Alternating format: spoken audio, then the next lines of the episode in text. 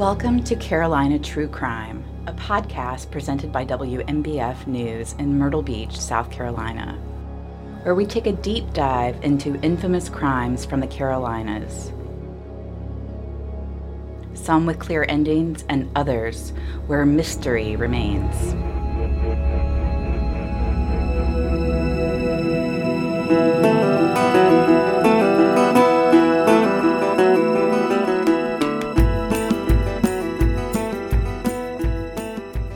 Ashley Talley, news director at WMBF, and today I'm actually the one telling the story. I'm talking with our anchor, Audrey Biesk, this time um, about the story of the Bighams, a family that lived in Florence County from around the 1700s until the mid 1900s. It's not a nice story, it's not heartwarming. The Bighams are accused of murdering many people throughout three generations, we're going to talk about, and often they got away with it. So situate us, Ashley. Where is this whole story taking place? So if you drew a line between Myrtle Beach and Florence, Pamplico would be on it. Not Pamlico, which is like a sound in North Carolina, but Pamplico, P A M P L I C O. Um, it's a small community about 50 miles northwest of Myrtle Beach and 20 miles southwest of Florence. Um, and it's right along the Pee Dee River. So it was. Um, when the story starts, it's actually in Marion County, and Marion County is huge at this point. But actually, throughout the story, Florence County will actually be formed during it. Um, the Bigham family goes back here a really long way. From my research, they're from Northern Ireland. Probably came over. Um, they were Protestants, and back then, between like 1731 and 1768, South Carolina was actually offering free land to any Protestants who would come over here and settle. Um, and they were t- probably trying to get away from Catholics. So, anyway, they come here, they settle. They seem to have been in this area along the Great Pee Dee River um, since that time. So, you said you did a lot of research. Where did you get all this information from? Yeah, I've I've been researching this for several months. It's been many months at this point just because it's so detailed and there's so much to it. But really, I got it from mostly two different books. One book is called The Last of the Bighams. It's by this guy named J.A. Ziegler. He was actually the um, the editor of the Florence Morning News, which still exists, you know, mm-hmm. and he covered the most famous trial of the third generation that happened in the 1920s that we'll get into much later. The other book that was very helpful is um, called A Piece of the Fox's Hide it's by Katharine Boling, who um, taught at FMU. She was an English yeah. professor, and she was from that area. You know, did lots of research on it. Um, she was from the Pamplico area, actually, and her daughter still worked at the Pamplico Library. I went there to do some research, and she was there. You've been there too, yeah. It's a, it's a beautiful building, like right in downtown. Can't say that's. I mean, that's the first time I've ever been to Pamplico, but. Um, you know, so those two things were very important. I also looked at newspaper reports from the early 1900s to the mid 60s, um, and some some various internet research, ancestry.com, that sort of thing. Okay. Um, so the family that we're going to really be focusing on three generations, and it's really confusing because all three have the same name, Leonard Smiley Bigham kind of a strange like smiley i don't know i don't i don't know where that came from i wasn't able to find any origin for that but we're going to be talking about leonard smiley bigham senior junior and the third um, i'll call the the oldest one leonard that's what leonard senior went by but smiley was smiley junior um, and then Smiley Jr. is actually Leonard the Third, Leonard Smiley the Third. So it's going to be confusing, but I will explain it as we go through. Um, the youngest generation, Smiley Jr.'s brothers, Edmund and Cleveland, are also going to play major roles in the story. Um, and the crimes that they're accused of are insane. They go from um, one claiming his wife is a ghost on in Murrells Inlet and having somebody shoot them, to another man accused of killing his whole family. Wow. So uh, let's start at the beginning. Okay. Leonard Sr. He was born in 1812 married a woman named Mary Brown, had children, two sons. Um, George Washington Bigham, they called him Wash, and Leonard Jr. And then they had a daughter named Mary Margaret. um, he was a farmer. The 1860 census shows he's pretty prosperous, you know, more so than his neighbors, farming corn, wheat, rye, that sort of thing. Really, the usual thing in in that time period. Um, and to give you a sense of where this is taking place, the Bighams had hundreds of acres on the Great Pee Dee just a few miles east of Pamplico. Um, I went there recently and it's nothing there. Like, there are no homes there anymore. It's just wooded land, um, just trees. It's all along Old River Road. If you're taking 378 to Mm. Lake City, it's it's off to the right, uh, just before you get to Lake City. So it's it's flat. There are a few bluffs on the river, but it's really wooded. Pines, hardwood trees grow there now. Um, at least according to Google Maps, there's actually a, stre- a stream called Bigham Branch. So, you know, I, I was where they are, but there's just not much there to to see any exactly. Um, I want to read a little bit about the land, which is actually how Katharine Boling opened her book. Um, the land Leonard Bigham chose stretches, then inches, along the red clay banks that border the muddy waters of the Great Pee Dee River. Spanish moss compounds the tangle of live oaks and myrtle drooping riverward, and in spring the honeysuckle, wisteria, and fragrant jessamine fill the spaces between. Below, wild plums and cherries grow alongside briar bushes, vines so thick that sometimes walking is impossible. It was and is part of that glorious South Carolina low country described in Leonard's time as paradise in the spring, a hell in summer, and a hospital in fall because of the mosquitoes. Um, among the hardwoods of those Carolina thickets grew the trees that Leonard doted on, the pines, because pines meant timber and timber meant money, and Leonard was extremely fond of money, and money could buy more pines. The lumbermen in the area preferred to cut timber elsewhere. Leonard Bigham drove a hard bargain. So, this is a physical description of Leonard, which I just kind of want to give you a picture of him.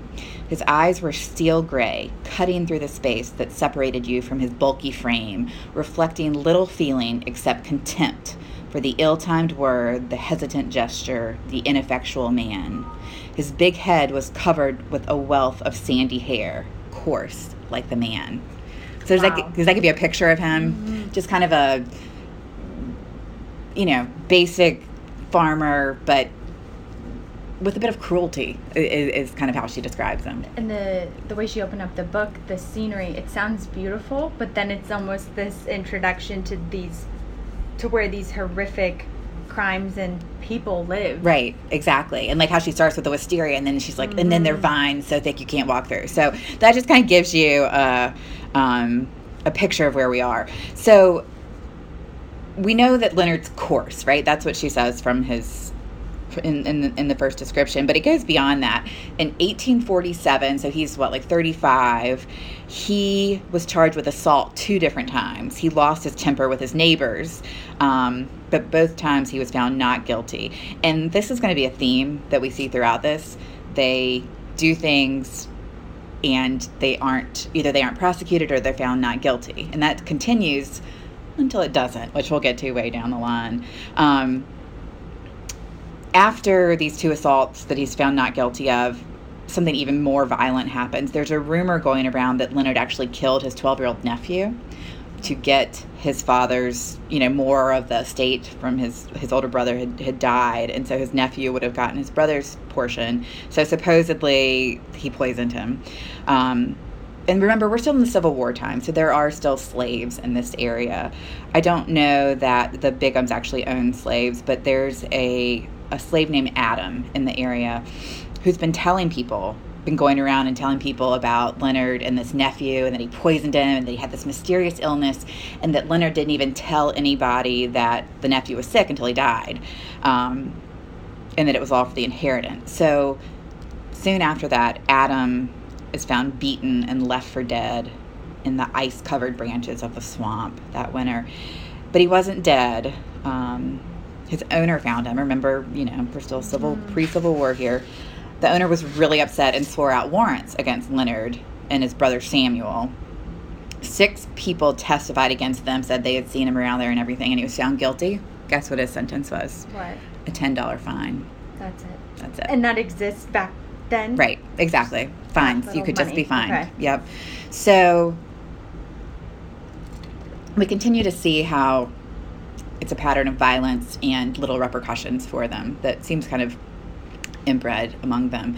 Um, so I said again, Leonard had three children George Washington Bigham, called Wash. He was a bit of a disappointment to his father, didn't have enough gumption. You know, he. Leonard liked a, a solid man, and, and Wash just didn't have the the gumption that his father did. Um, Mary Margaret was the only daughter. She was very feminine. And then Leonard Smiley Bigham Jr., and Leonard loved because he was a lot like him. Mm-hmm. Um, and what's kind of weird for this time period, Leonard is too old and his sons are too young to serve in the Civil War. So I think that that probably would have been an anomaly at this time. You know, a lot of people of very vast age differences served, but but they didn't. Instead, they spend the time buying more land. You know, as neighbors shift, whatever whatever has to do with the Civil War. Um, Leonard gets 2,000 more acres and he builds a big house and a big farm. Where was that? This is in that same area, same. right along okay. the Great Pee Dee. Um, so that's, you know, post Civil War, a few years after the Civil War, 1872, we have the first murder charge. Leonard is charged with murder of Willie Jackson, another black man, and with shooting Willie's wife, Queena. This is post Civil War, post emancipation, but not too far out of that time, mm-hmm. you know. So a, a, a white man shooting this this black couple, he is prosecuted for it. So let me read you a little about that. Queena seems to have really had a lot of courage with all this. Um, so this is the trial for Leonard and his son, who was also charged, but not actually indicted. The weeping Queena was telling the court how two weeks ago she had been working out in the cotton field with Willie about three o'clock in the afternoon. Leonard and Smiley had ridden up and called them from the field, telling them to keep all the Negroes working until it was too dark to pick cotton.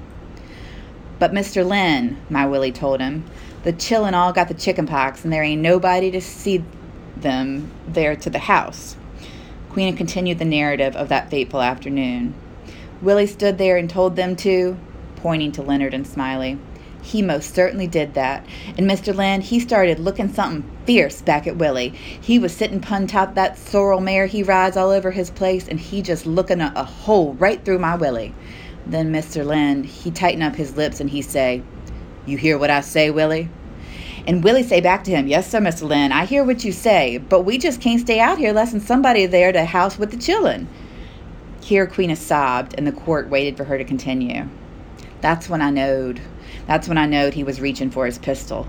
I seen him sort of lean up in his saddle and reach in his belt for the pistol. I tried to get in front of Willie, so I didn't think he'd shoot me. Here, Queena could not go on. So she steps in front of her husband, thinking that he won't shoot a a woman. Instead, he shoots her, hits her in the leg, the bullet goes through her and kills her husband. So you hear that heartfelt description of what happened. When I think of how a jury mm-hmm. and a judge must have felt about that, I mean, this woman is crying. Her husband has just been killed. She's been shot. And you have, you know, Leonard and Smiley there sitting on the stand. Um, what are they going to do? Well, Leonard's wife and his son and daughter, Smiley and Mary Margaret, testify, get on the stand, testify that he never left home. Mm. Who's the jury going to believe? You know, they they deliberated 10 minutes. That's it. Came back with a not guilty verdict because the time period that we're in, the place where we're in, yeah. you know, a, a successful white family right. versus the word of a, you know, young black woman. They're going to believe the family. And it seems like they all were in this together. Mm-hmm. They all mm-hmm. had each other's back in a very sly way. Absolutely. Um, right. And that's something that you, you don't want to say that a whole family is cruel because certainly they're people, right? Mm-hmm. But the many many instances that so many people within this family are involved in is, yeah. is just really disturbing. And I will say that there are their relatives um, if there are any left in that area, they're distant. they this book, The Last of the Bighams, really Yeah. does show how this family dies out, basically. Okay. One brother had two daughters that um, that lived, you know, into the early 2000s, or I don't know, maybe a little bit earlier than that, maybe 80s or 90s. But they both moved away, moved to Michigan, And died that's elsewhere. The last, that's the most recent that you know of. Right. Early 2000s, maybe. Exactly. Okay. Yeah, and I couldn't really trace their families much beyond that. But anyway, back to the story. Um, so, like I said, Queena, she has some courage, and she isn't finished with him. She files assault and battery charges against Leonard for shooting her in the thigh, Okay. which I love. Good. You know, this time he's found guilty and sentenced to three months in jail or a fifty dollar fine. But according to Boling, he was damned if he'd do either one. So he got his doctor to write a note about this hernia that he says disabled him from being able to go to prison. And then he circulated a petition around his neighbors that helped him get clemency. So once again, no repercussions for these acts. Wow. Um, a few years later, Leonard dies. And Katharine Boling says pretty clearly um, that Smiley is believed to have put cyanide in his father's milk, Killed his own. killed his own father. Father. That's that's what she says. Apparently, he drank milk every night. Everybody knew that, and um, there's a several stories in the book about how Leonard, the first Leonard, would kill hogs that way if he needed to get rid of them. Like like poisoning was known in the family. I was just going to say, it seems like not only in the family, but also back then. Like you, yeah. Poisoning probably just was very common. Right. To just kill people quickly. Right, exactly. And there weren't the forensic stuff that we have now, so Yeah. you you know a lot harder to be caught. Um, so you know there doesn't there's no proof of that. There are no charges or anything, but Boling indicates that that was really what was believed to have happened. Um, so now you have these three children, right? Wash, Smiley, and Mary Margaret.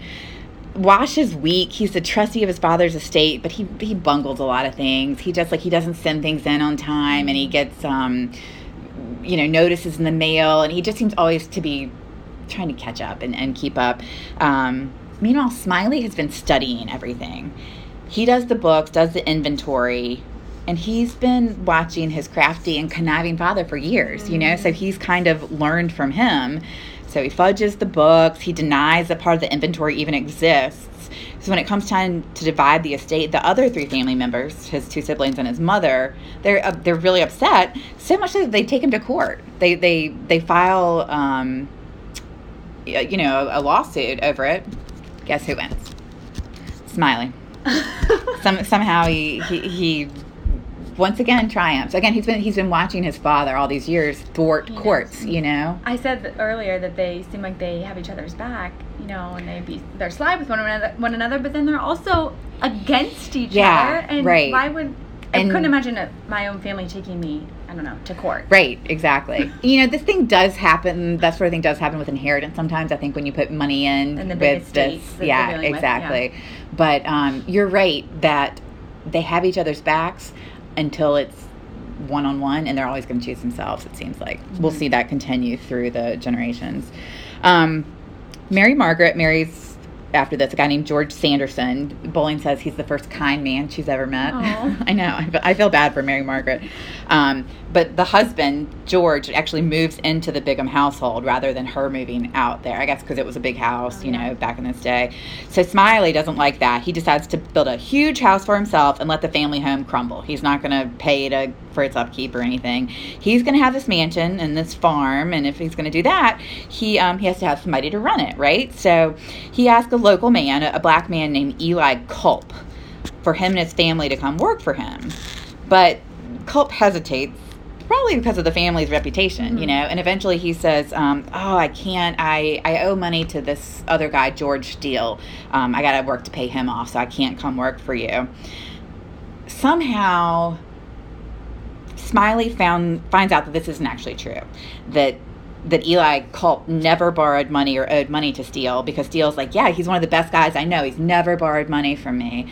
Um, and, you know, Smiley realizes Eli just doesn't want to work for him. Does he get mad?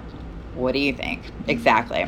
So let me read you this story from this was in the Marion Star, the newspaper um, in that area back then, and um, it's from August 26, 1880. On Sunday last, on Mr. George Steele's plantation near Brattonsville in the county, a colored man named Culp and his three children were poisoned. One rumor is that the family had been poisoned with arsenic, which had been put into a cup of sugar, out of which a cake had afterwards been made by one of the children. We have made efforts to gain the particulars but have failed. It may be depended upon, however, that the four members of the family are dead, and it is mm. certain that poison of some kind was the death. Poison again. And what? And, and the man and his three kids. Yeah, the whole family. The whole family because he wouldn't work for him. And you know what? Nobody's ever charged for those four murders. So if we're keeping score already, how many people have died um, at the hands of these two men? We've got Leonard's nephew, maybe, right? Uh, Willie Jackson, who was Queena's husband. Uh, Leonard himself, if Smiley Yeah. indeed killed him, that's three. Now the four culps, Eli and his children, are up to seven. wow. Seven deaths, you know, for to, up to 1880. So let's keep going. Um, Smiley has his money. He has his big house. What do you think he wants Mhm. next? More. More. And to get more, he probably needs a family, so he wants a wife. Okay. But uh, he can't really get a local one because his reputation Reputation. precedes him, you know? So uh, he imports one 16 year old girl from Greenville County. Dora Smith is her name. Supposedly, he paid her father a pretty good sum of money. To get Um, her there? yeah, basically, you know, back in those days, you would actually normally it was the other way around. The the woman had a, you know, the father would pay the the new husband, but this is the other way around. Smiley supposedly pays her father a lot to get her there. Um, he's 24, she's 16. It's not that huge of an age difference, but it was a pretty big culture shock for her. She is a lady of the city. Um, she he puts on a really good show for her. He wants everything when she comes he's informed his servants that everything has to be spit spot perfect when she comes. And he invites all the neighbors to meet her and everything and um, there's a description of you know the floor shining and her being really impressed and having this lovely time at her first reception there. And then all the neighbors leave and she realizes where she's living and um, turns out she might have a bit of a cruel streak too. There's another story told about one of their servants who um, she says doesn't do his work, likes to nap, and she makes him lie down on the hearth of the fire grate and it burns his Oh legs. He's a young boy and it burns his legs and um, you know, so in the in the stories it, it's indicated that she has a bit of a cruel side as well. Um, so by this time, Smiley's bored. He's got pretty much everything he wants. He needs a new challenge. He's got plenty of money. He's got plenty of land. He's got a wife. Has some kids coming.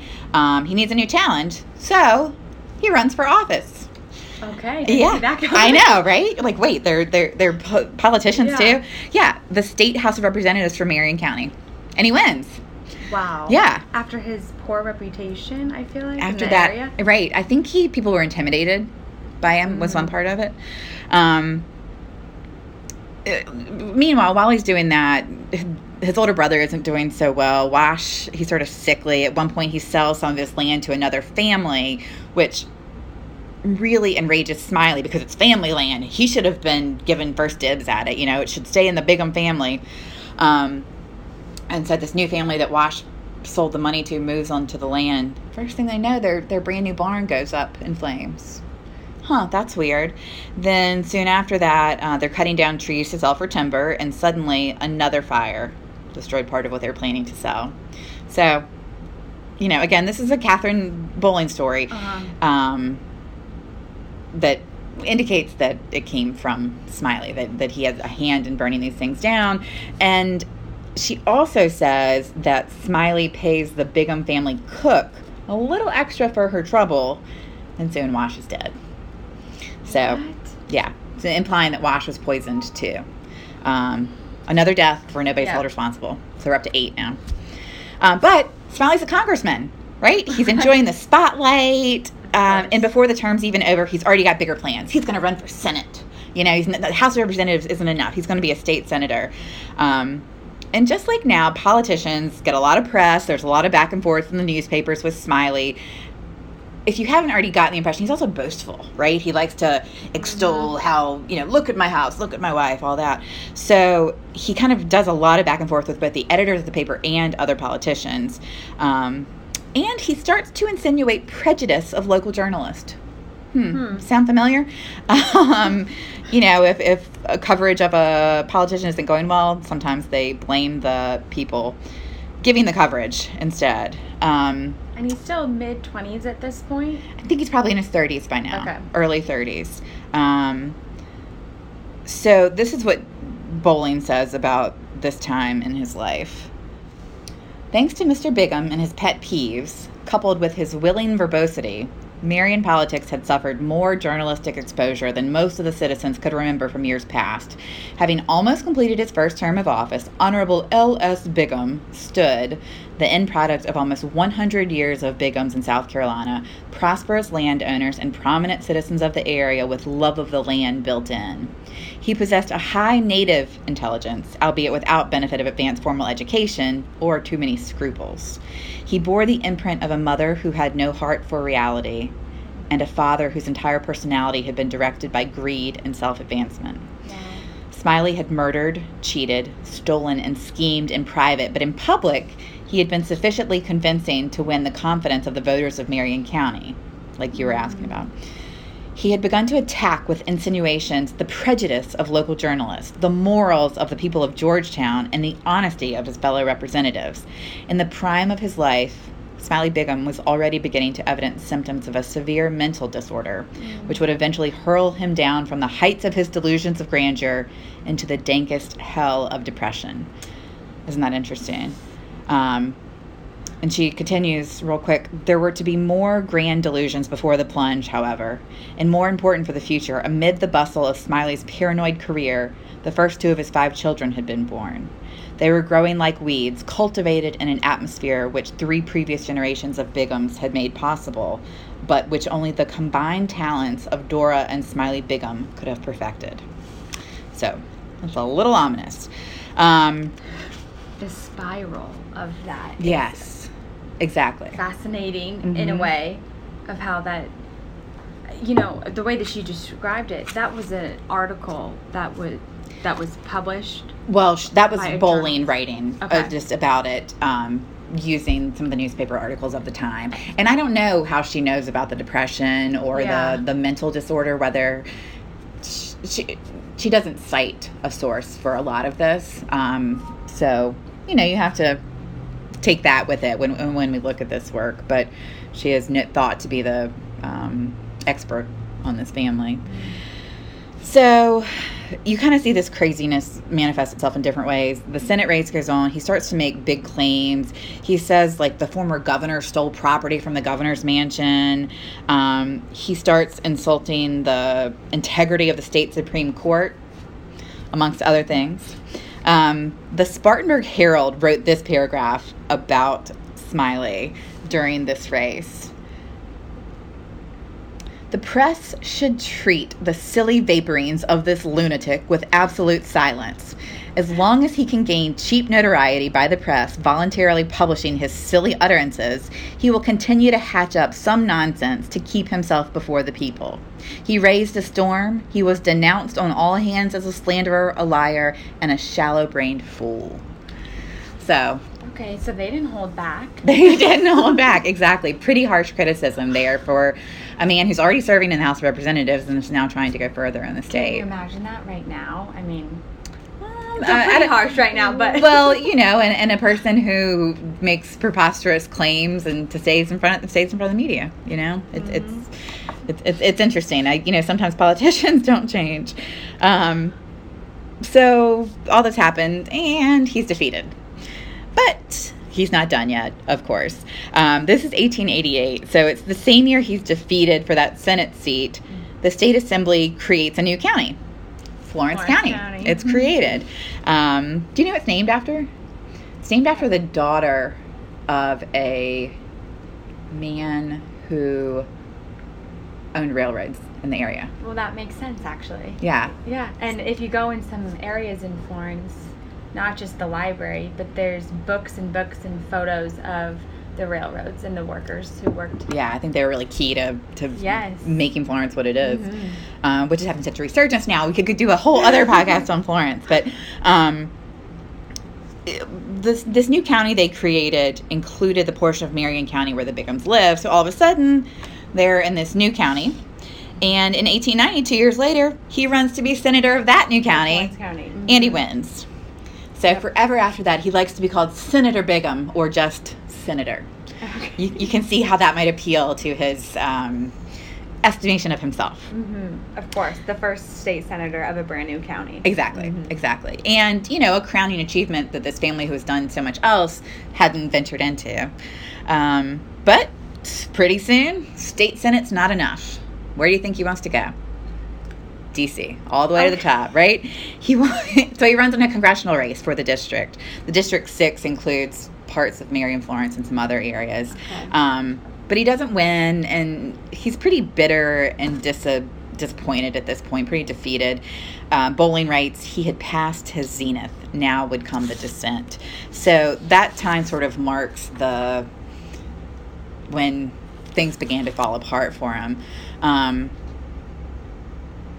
this is another sad and awful and, and, and violent instance that happened pretty soon after this that Boling says came out of this anger and depression. Um, once again, it was a black tenant farmer on his land. This his name was Lassus, L A S S U S.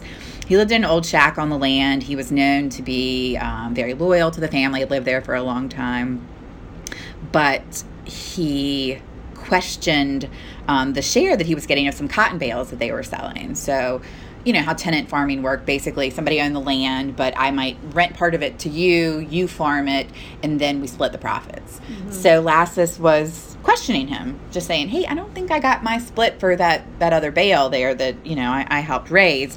And just the questioning of him enrages Smiley so much that he reaches for his gun. Well, Lassus knows about these people, right? He knows what he's all about, so he runs away um, back toward his house. Smiley's also smart, though. We've seen him outsmart the justice system multiple times.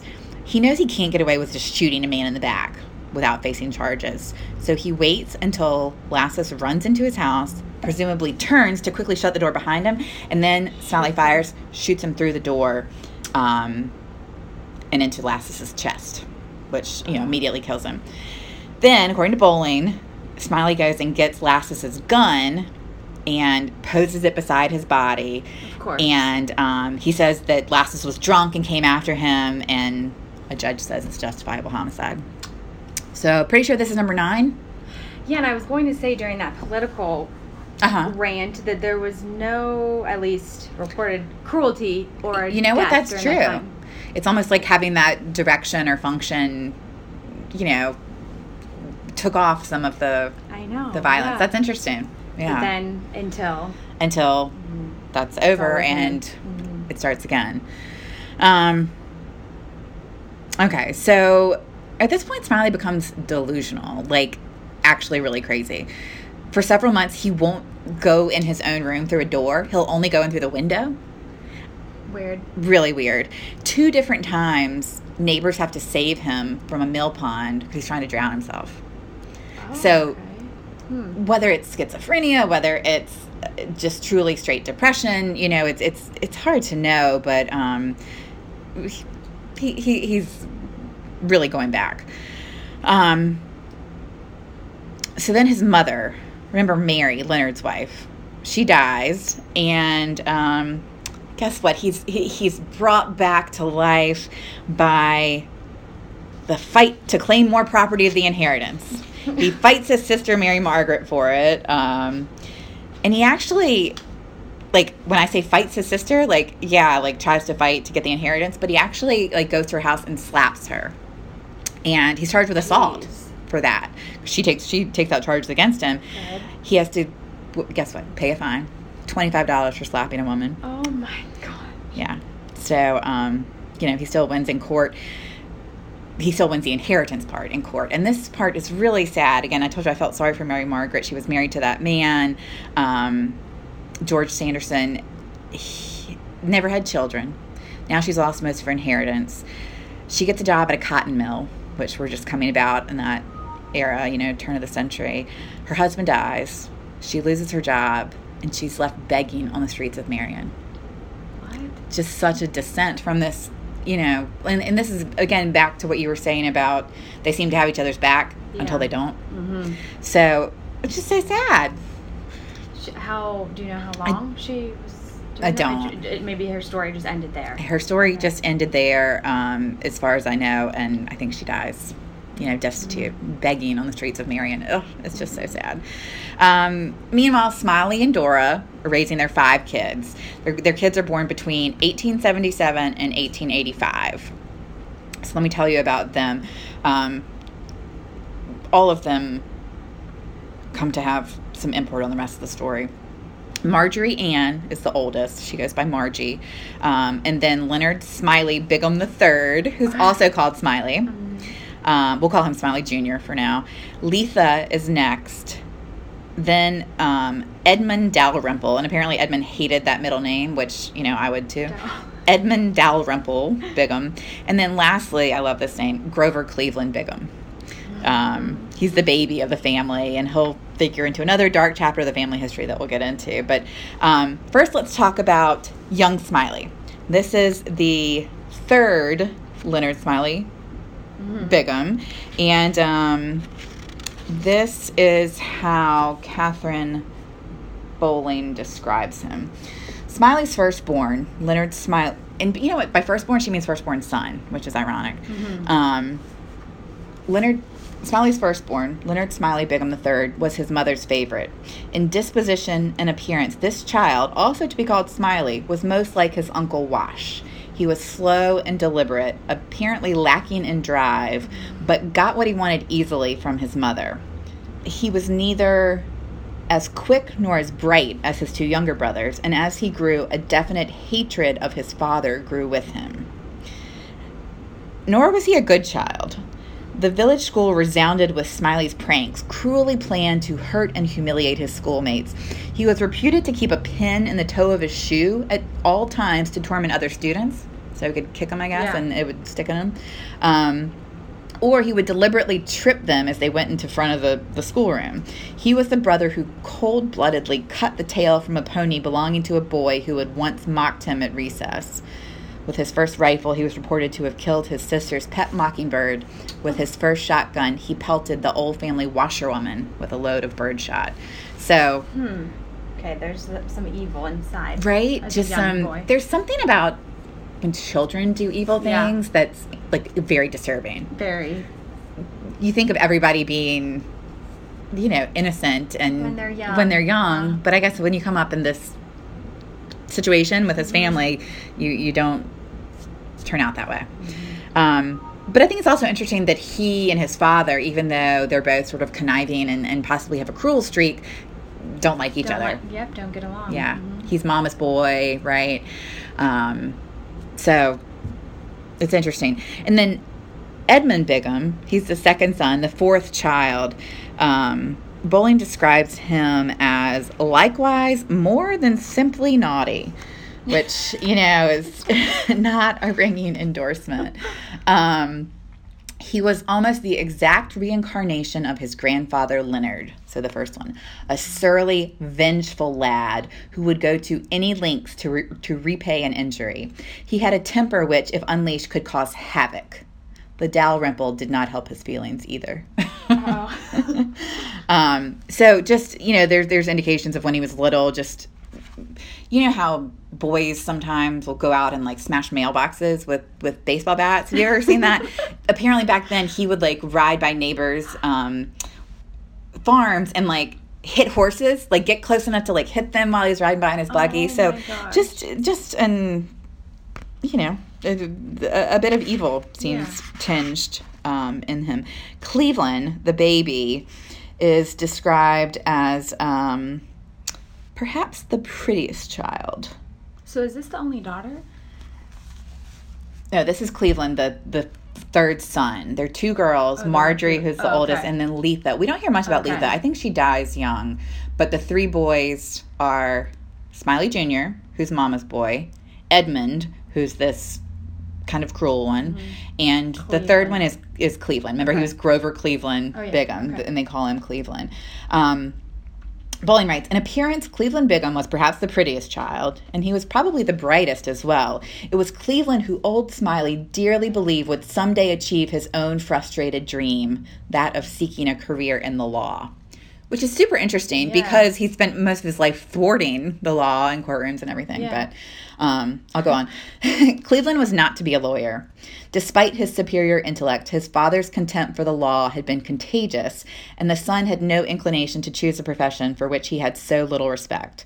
He was instead to become a doctor, receiving his professional training at the College of Charleston.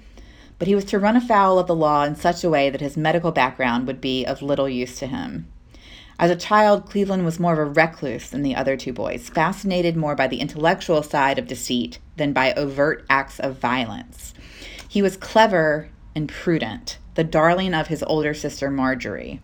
He was a practical child, as he was to become a practical adult, but he was not above doing anything necessary to punish or gain revenge for a slight done to the family which sounds like a lot of them. Here's one last thing Cleveland was loyal to his family so long as they did not interfere with his personal plans. There you go. Again. Mhm. Exactly. Um, he was the least unpleasant of the three boys, but there was no compassion or great sensitivity in his doctor's hands. So, you, you know, you think of doctors wanting to help people Being very gentle. being gentle Like, mhm. yeah and and I, I I do think it's an interesting dynamic they set up here of um these two kind of being like just wow you know pins in their shoes and hitting horses. And then you, you think of like cleveland in the corner like conspiring to do stuff you know? Um all, all in all disturbing. Um the next murder number 10 if we're still counting is of smiley senior himself.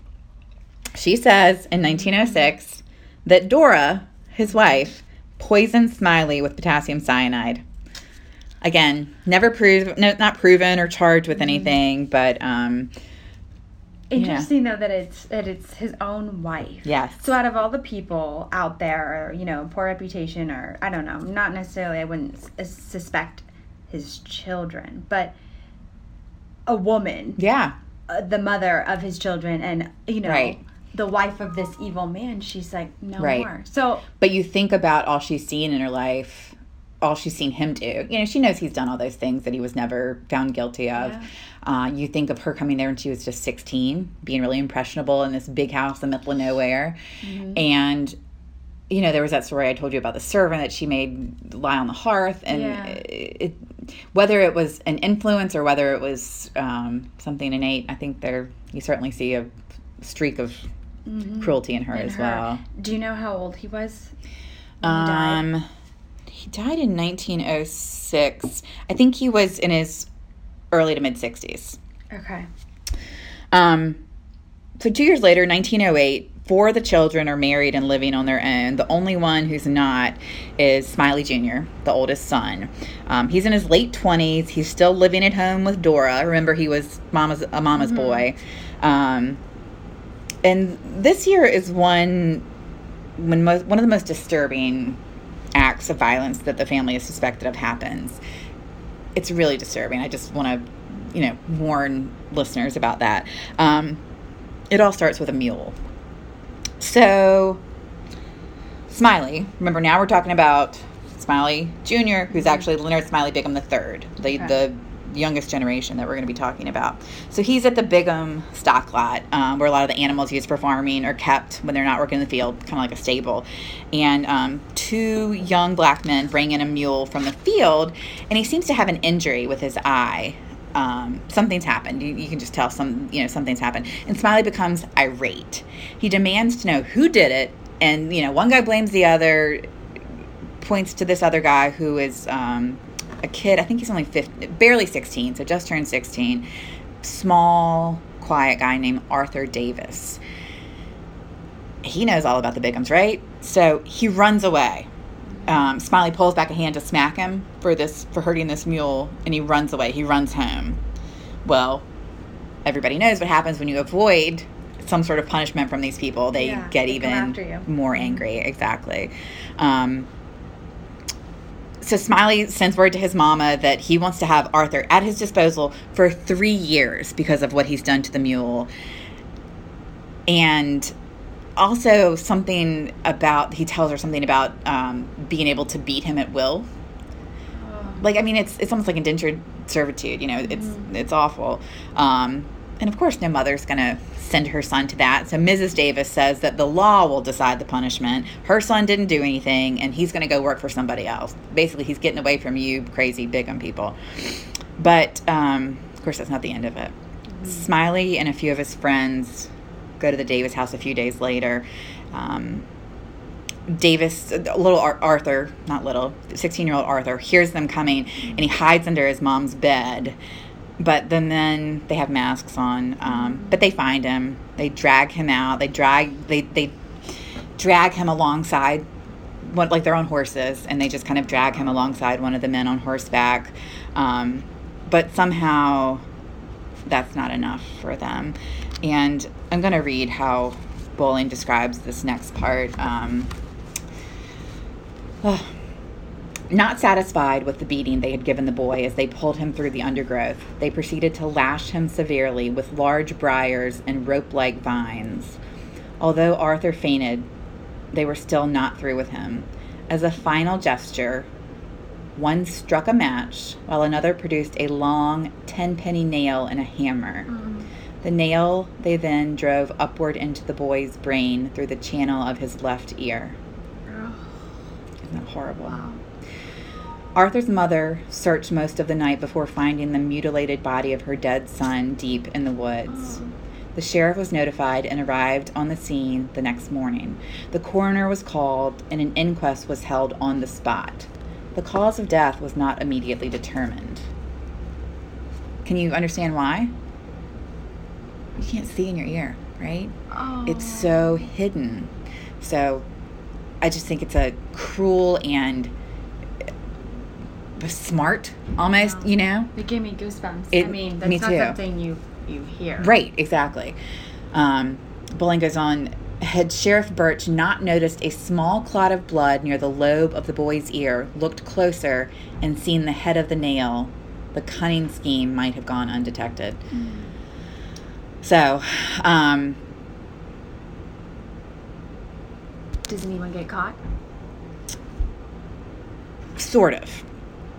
Um, Mrs. Davis, she so wh- when when they say they got an inquest together, they basically uh, bring people together to decide whether a crime has been committed or not, like on the spot of the murder. Um, and they call it the coroner's jury. So Mrs. Davis told the coroner's jury that the three men who came to her home were masked, that she believed that there had been a fourth one outside. She said she recognized the voice of Smiley and had heard one of the other men shout, Fuller, stick your handkerchief in Arthur's mouth. He's making too damn much fuss. Then she testified another man had answered, All right, Dan. Um, so prior, there there was also a rainstorm in the midst of all this. So like in between the time of the murder happening and him being found in the corner coming out, there's been a storm that's washed away a lot of footprints. you know, so they couldn't really trace them very clearly. Um, but there was before the storm came, the sheriff had had followed some of the tracks, and they led directly to the house where Edmund and his wife and their two-year-old daughter lived. Remember, Edmund is the the middle brother, Smiley's younger brother. Okay. Um, supposedly, the sheriff comes in and says, "You know, what do you know about the murder?" And he goes, "What are you talking about? Come on in, have some dinner with us." Um, I've I've been here all day. My he says I can prove by my wife that I was at home all night, and Mrs. Bigham corroborated her husband's statement Uh-huh. which has happened before, Yeah. right? That that their family comes together and, and Mhm. lies for them. Um, so the coroner's jury decides that he it was murder, and that three people um, were complicit in it. Were his his death came by the hands of three persons, and they said that. Um, that they should talk to Mrs. Davis more closely and arrest the three three men who they had reason to suspect, who was Smiley Bigham and two of his friends, Andy Fuller and Dan Hines. So the sheriff arrests all three men. Um, they had a bond hearing, waived a preliminary hearing. Um, they arrested this other guy, Singletary, but they didn't have enough to prove that he was there, so they let him off. But basically, Smiley is now facing a murder charge, right? This is the first time that. I was gonna say finally. Yeah, exactly, right? Um, so this is when they do what we've seen them do before the family all comes together. Uh, And you can just see them. I mean, I picture them as like witches around a cauldron, you know. So. How are we gonna get away? with Exactly, this? exactly, exactly. I mean, it's like a, yeah. Um, so what they do is they they have a family conference and they choose different things for different people. They decide that Edmund's job is going to be to um, make sure that some of the state witnesses are not available to testify, Oh whatever that means.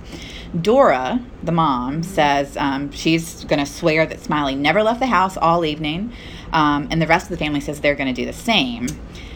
But there's one holdout on this, and if you can um, guess who that might be, it's not somebody blood related to the family, right? So, younger brother Cleveland, he says, Yep, I'm in. I'm going to say that we were all right here together, and you never left this house. Mhm. But his wife, he's married to this woman named Ruth Crisp Bigham. Mhm. And she's supposedly very beautiful. She's from a wealthy family, I think in Greenville County. We'll get more to her in the next episode. But um, she says basically, like, I'm not lying. I'm not putting myself on the stand and lying for your Oh. brother. Well, that's not the Bigham way, No. right? So, um, They have to get mad, right? they have to get mad. Exactly. exactly. So Cleveland says, you know what? I, I, I'm going to take her away so that we won't even be here to testify. Mm-hmm. Supposedly, he comes back in. They have a little quiet conference and says, don't you worry about her. The truth will never come out from her lips. hmm And he'll make sure of it. And that's what happened. The family testified that he had never left the house and he was found not guilty Wow. of this murder where he drove a nail into a young teenager's brain. Mhm. Um, The deceit and the lying is. so- I mean, it's just unbelievable. It's unbelievable. It's compounded one on top of the other. I mean, this is 11 murders that we're talking about in, you know, about 100 years in a county. Like, and you, you know, Florence County. I mean, think about, Gosh, you know. and so much smaller back then. absolutely, Right now, so I many mean, fewer people. Yeah. yeah. that everybody must have known all of Yeah. this. Um, so I'm going to leave you with that little tease there because when we get to the next part about Ruth and Cleveland, what happens with them, and then the last crime we're going to talk about is a mass murder. Five people are killed at the same time, and um, one of the family members is charged. Okay. And so that's a whole other very long story. But um, you know, I think that we've we've kind of shown how the family was built up into this. That that so much happened, and they were a different breed.